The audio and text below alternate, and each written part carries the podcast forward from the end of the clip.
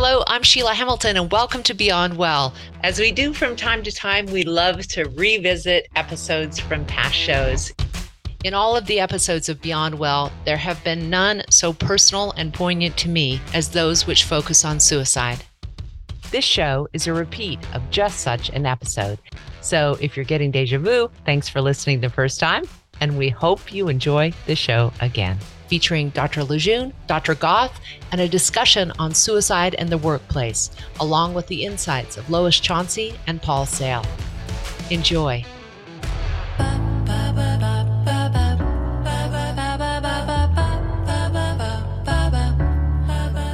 Welcome back to Beyond Well. I'm Sheila Hamilton here with Dr. Brian Goff. Hello, Brian. Hey, Sheila. And Dr. Jenna Lejeune. Oh, Hi. Hello. And I think it's really, really important to acknowledge how crucial it is to have support in the workplace for people who have lost someone they love to suicide. You know, the suicide rate now has increased almost 30% in just the last 10 years. And so more and more people are starting to know someone who has died by suicide. And one of the things that's very difficult is determining how do I interact with that person? How do I support them? How do I show them that I still love them? And that's why we invited today Lois Chauncey and her supervisor, Paul Sale really good to see you guys. Thanks for coming in. Thanks for having me here. Paul is Lois's supervisor, and we're not naming where you work just for confidentiality reasons, but I really appreciate both of you and the and the support of your company in talking about suicide prevention and also allowing you to take time out of your day to be here today. Yes. So Lois, tell us the circumstances about your husband's death, if you would. What year it was, what was going on at home, and what what were the circumstances that led to his suicide? Um, Bill, who is my husband um, of almost 20 years, actually um, chose suicide earlier this year in May, on May 8th. And um, he had been battling fibromyalgia and rheumatoid arthritis for over 15 years. So, as you can imagine, chronic pain. Mm. Depression is a risk factor with that, although, um, as a precaution, he was on antidepressants and had been for years. So, um, you know, he was larger than life in many respects. He had a phenomenal personality, loved people, loved to reach out to people, um, could light up a room with a smile and the way that he approached and cared for people. Mm-hmm. And you would never suspect what was what he was battling in his head, a balance between what we now think was handling the pain and seeing the long-term outcome potentially from the, all of this pain and then depression. And um, but as a general rule, um, he was just happy-go-lucky, happy to be around people, extremely genuine, and just exuded kindness. Mm. Uh, we recently moved to Portland from Indiana, and I came out here about eight months ahead of time. Went back several times, number of times. All was well, seemed fine no indication that he was even contemplating this. And he came out in April and was excited to go get a job offer, but I don't think he was really being realistic with himself in terms of the physical requirements of the job. Mm. And about a week into the role, he realized, you know, gosh, this is really physical and I'm in excruciating pain. And maybe perhaps under the influence of pain meds to the, to a degree, um, he saw no way out and he, he chose suicide. So, um, um, do you have children at home, Lois? Um, we have adult children. I do have one living with me, but um, they're all adults. When when you learned of your husband's death, and generally it's such a traumatic mm-hmm. event, um, were the kids in the home? The adult children were they at home at the time? Yes, one of my um, greatest uh, sadnesses, if you will, was my uh, daughter received the news from the police by herself. Um, and my son was upstairs sleeping, and he came down. And so then he was told, and I actually was the third person notified by the police at the time. Um, she was able to get our pastor there, and he actually took over the notification process, which was fortunate. But um, yes, my children actually had to learn that and they were advised not to call me because they knew I would be traveling home and, and they were concerned about my well being. So they had about an hour and a half where they carried this weight without my knowledge, and it it has um, been something that has been really tough for all of us. The reason I ask that is because I think, you know, I'm always looking at the similarities between people who die of other diseases or disorders. And suicide carries this extra trauma. It carries mm-hmm. a kind of um, almost violent difficulty to it that that people don't experience. And so I want to start with that as one of the differences that can be acknowledged when someone dies by suicide is that there is this compounded trauma to the family. Mm-hmm. Talk about the other things as you know on top of the shock and sadness that you were going through. Yes, as um, recent recently moved to Portland, so we're recent residents. Um, I had had the opportunity by coming out early to get to know people, but I still didn't have a ton of people. And um, I was about two and a half months into a new job and loved the coworkers, loved my boss, loved the company, and fortunately felt very um, supported there. But immediately I was concerned I was going to lose my job if I took time off. Mm-hmm. Um, as I quickly found out, the place that I was employed by that would have, was the farthest thing from their mind. They wanted to support me, and wow, did they ever! Uh, but kind of working through that and navigating, oh my gosh, if I make this call to my boss to tell him what happened, I knew that wasn't his personality, but he had to work within the framework of the company, and I wasn't exactly sure how that would pan out. This is such an important point right here the shame and the stigma that we all have because of suicide extends to the suicide loss survivor. And that immediate thing of, I don't even know if I deserve to take time off because my loved one died this way is real. Absolutely. Absolutely, it is real. And one of the things that happens is, eh, you know, if I'm giving people the benefit of the doubt, the people surrounding you, surrounding the survivor, they often feel like they don't know what to say, they don't know how to respond. And so what they do is they don't say anything or they just kind of keep their distance. And what that does when somebody's experiencing shame is it sort of reinforces oh, maybe there is something shameful here because look, everybody's like, you know, how when somebody falls, you know, trips outside and you kind of like avert your gaze like we have learned that oh if somebody isn't looking at this this must mean i'm doing uh, something shameful is about me and so it's the worst thing you can do what i would say is even if you don't know what to say even if you're afraid you're going to say the wrong thing say something mm. so that the person isn't so alone in this place of feeling like nobody else could possibly understand, and there's so much shame around it. Paul, I want to bring you in if you don't mind because you probably, um, I don't know what kind of previous training you had in dealing with something like this, but it must have been a shock to you and a very quick education about how to deal with this as well. Yeah, so obviously I got a text from Lois, but it wasn't a full story. And that night we actually had a phone call where she said um, what had happened. And her, honestly, her immediate response was, I don't want anyone to know. And I said, Well, we're going to talk about that later, but we're going to, how are you doing? Mm. And, and I said, take care of yourself. I'm going to check up on you, but I also need the members of your family, numbers from your family members, because I need to know who's taking care of you. Mm. Um, but immediately, all, all I said was, We're not going to solve this situation. How are you? And I'm sorry. And because we both share a common faith, and I knew that, I said, I will be praying for you. And I said, uh, anything you need, we're here to support. Don't contact me about work. Just do what you need to do. And I think that's where we left it that 1st night. Mm-hmm. Isn't that right, Lois? It was.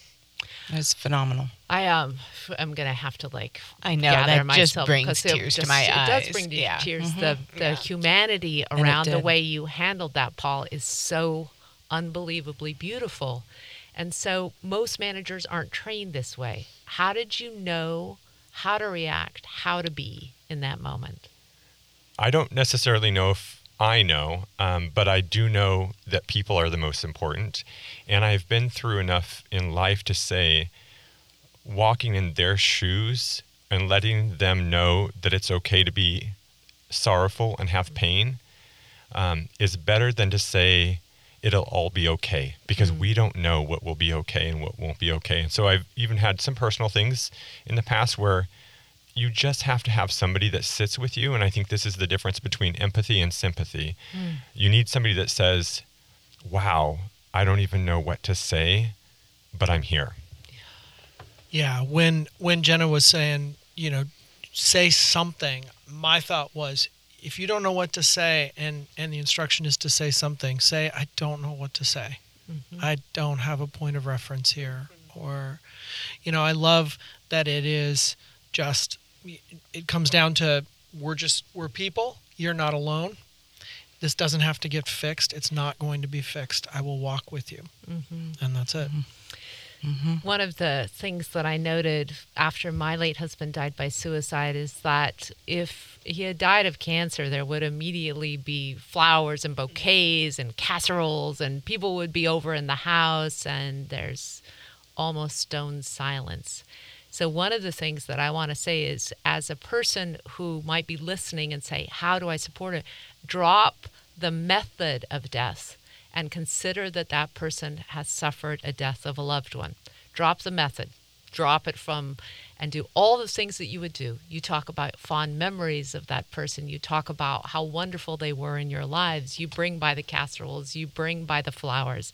If we could just get the method of and our, you know, fixed beliefs about what this means, we would be so, so much better off that you could actually work human to human rather than trying to figure out how we deal with this public health crisis.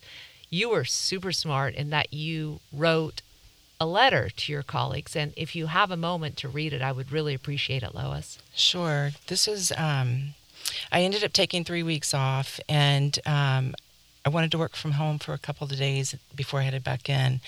But I also wanted to set the tone for my team because I felt like they needed to know that it was okay to talk about it. Um, and I wanted to share some thoughts of that I had about returning to work. So here's the email I sent to them. Hi everyone. I wanted to let you know that I am returning to work today. I will be working from home today and tomorrow and then back in the office on Monday. In the meantime, I wanted to share some thoughts to hopefully minimize some of the uncertainty and potential awkwardness that you may be feeling in regards to approaching or talking me, with me over the next few weeks and beyond. Here goes. Number one, I would not be back to work at all if it were not for you, your thoughts, prayers, support, notes, cards, flowers, text, attendance at the service, and the list goes on. Thank you for all that you have done to help me and my children get back on my feet. Don't withhold your feelings or emotions out of fear of hurting or impacting mine. The emotions surrounding death are tricky, and as a general rule, I want to hit them head on. However, there are going to be days when I or you can't. Let's acknowledge this now and agree up front that we may need to just say, I need some time, or today's not a good day. We can always circle back when the time is right. Number three, you likely have questions about what happened, and I understand that. I will share what I feel that I can, keeping in mind that with any suicide, there are a million unanswered questions. My family has agreed that we will talk about what happened to the degree that we can in the hopes that our story will save lives. My ability to speak about the events of May 8th will become easier as the emotions become less raw, so I appreciate your patience with me. There are a number of everyday phrases and sayings that we all use that, when filtered through the lens of death or suicide, may appear to take on an insensitive tone or quality when used. For example, my foot is killing me, or I'll die if I just don't get to see so and so in concert. I have noticed people are censoring themselves th- and these statements around me after what has happened, and my ask is that you don't. These phrases are a part of daily life, and I don't want you walking on eggshells around me. Please do not censor yourselves to protect me. Number five, please laugh. This is my number one ask. I know what a fun group you are, and I have missed you and the daily laughter that is the very fabric of our team. And finally, there could be tears, and I may need to excuse myself. Please don't take this personally because it won't be because something you said or did. Thanks again for everything you have done for me and my family. I have witnessed what it means to be a part of a great work family over the past three weeks, and it is amazing. See you soon, Lois. Wow. Wow.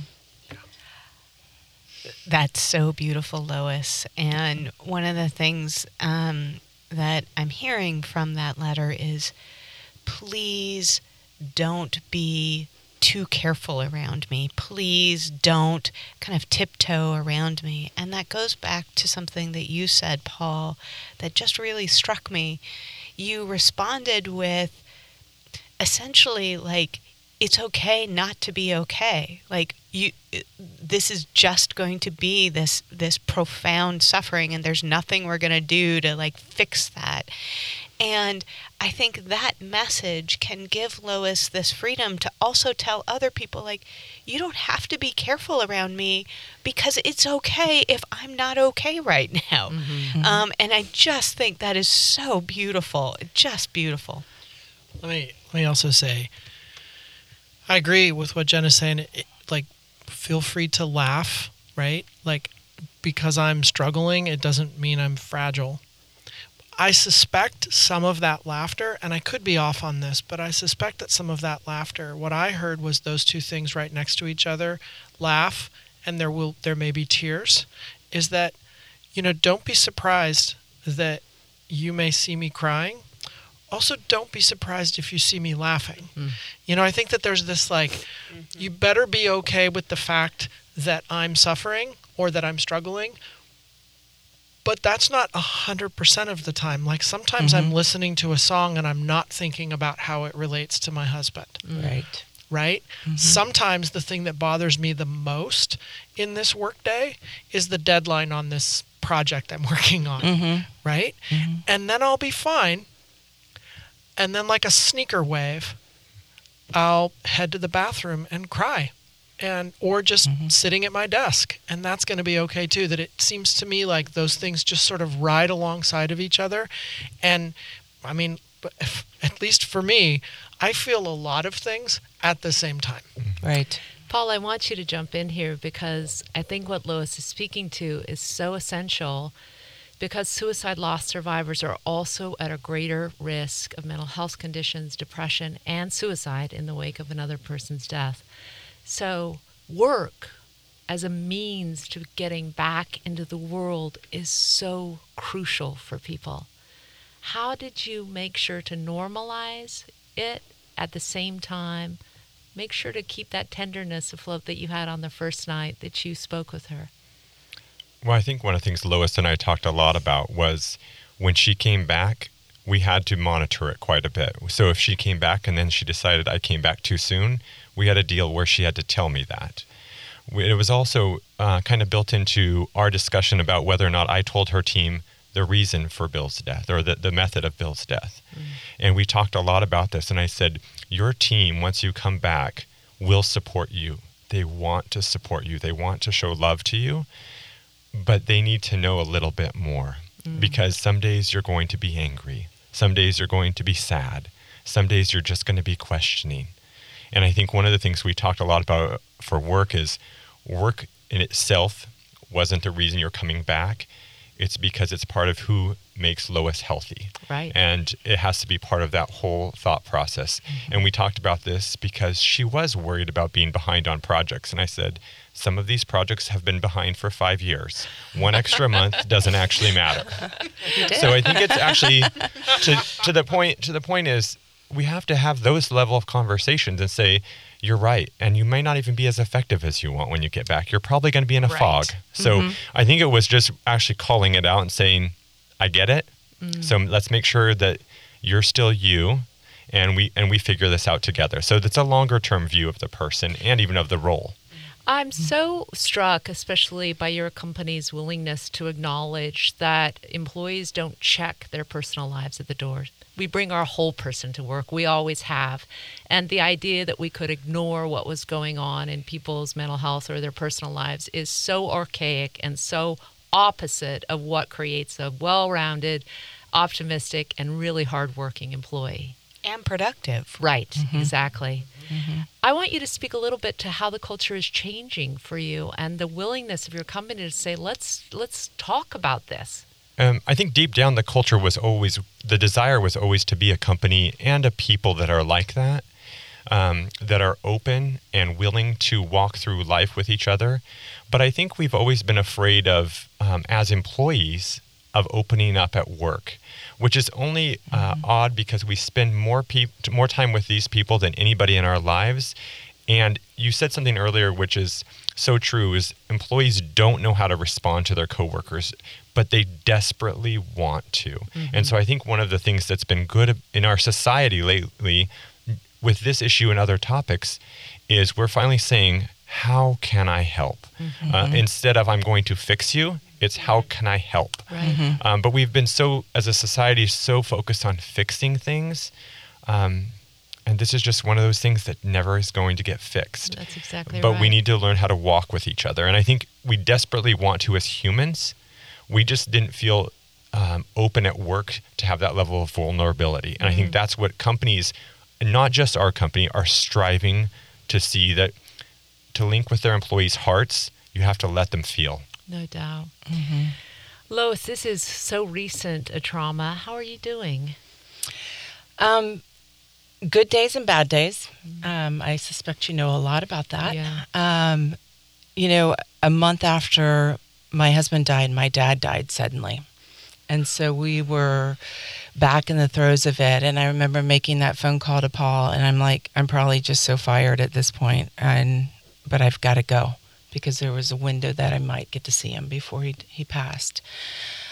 But you you mentioned something in in another talk, and then also today about how people do treat suicide so differently. And I noticed that immediately in how people responded to my dad's passing and responded to the family versus how they responded in Bill's passing. And it is different. Um, there were, you know, what a great life he led, you know, and it was a long life and and when they were referring to my father, but there wasn't a lot of discussion about my husband. And yes, we were new and people didn't really know him, but I will tell you, when he was living and we were in um, our previous uh, places uh, where we've lived, people could not wait to get to know him because he was such a great person.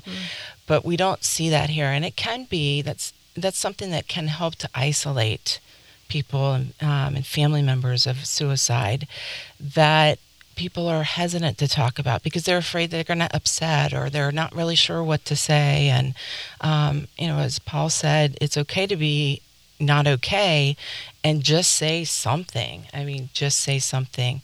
Give those folks an opportunity to talk about that person, their loved one, um, to talk about what happened and just to listen. And I've got a number of people who've done that for me. Um, I've got two gentlemen who knew I was really missing my husband and I needed some guy time. Yeah. And so they invited me to go on errands with them. And it was phenomenal. It was one of my great. best days yet That is so since that's happened because it's that sense of normalcy. You just crave Yeah. it. It's like I want to be like it used to be. And Yeah. you know it won't be like it used to be, but you can get glimpses of it and to feel that sense of normalcy and feel human again. Yeah. Um, it is just it's wonderful and it's so important. I, I will say after um, Sophie's dad died, uh, I had this same experience where she was not getting the storytelling that happens at funerals. And for some odd reason, just because of the manner of death, people forget that this was a living, magical person. And so I actually wrote about 25 people and said, please send the best experience that you had with Sophie's dad. It's one of my um, most memorable things is Sophie going through those letters and reading these memories that people that's so didn't share at a funeral and they didn't tell her because they didn't know whether they would upset her. So I, I'm I'm so struck by um, how how much this brings back that period, of course, for me, but also just the resiliency that you show, Lois, is so beautiful, and I think it in part is because of the support that you've had from Paul and the other people at work Thank mm-hmm. you. And your pastor who's sitting there. Hopefully, we'll get you in to talk about how we can deal with this in religious life as well. Thanks again, all of you, for coming in today. And I wish you the very, very best, Lois. Thank you. Thank you. Thank you. Thank you so much. Yeah, thank you.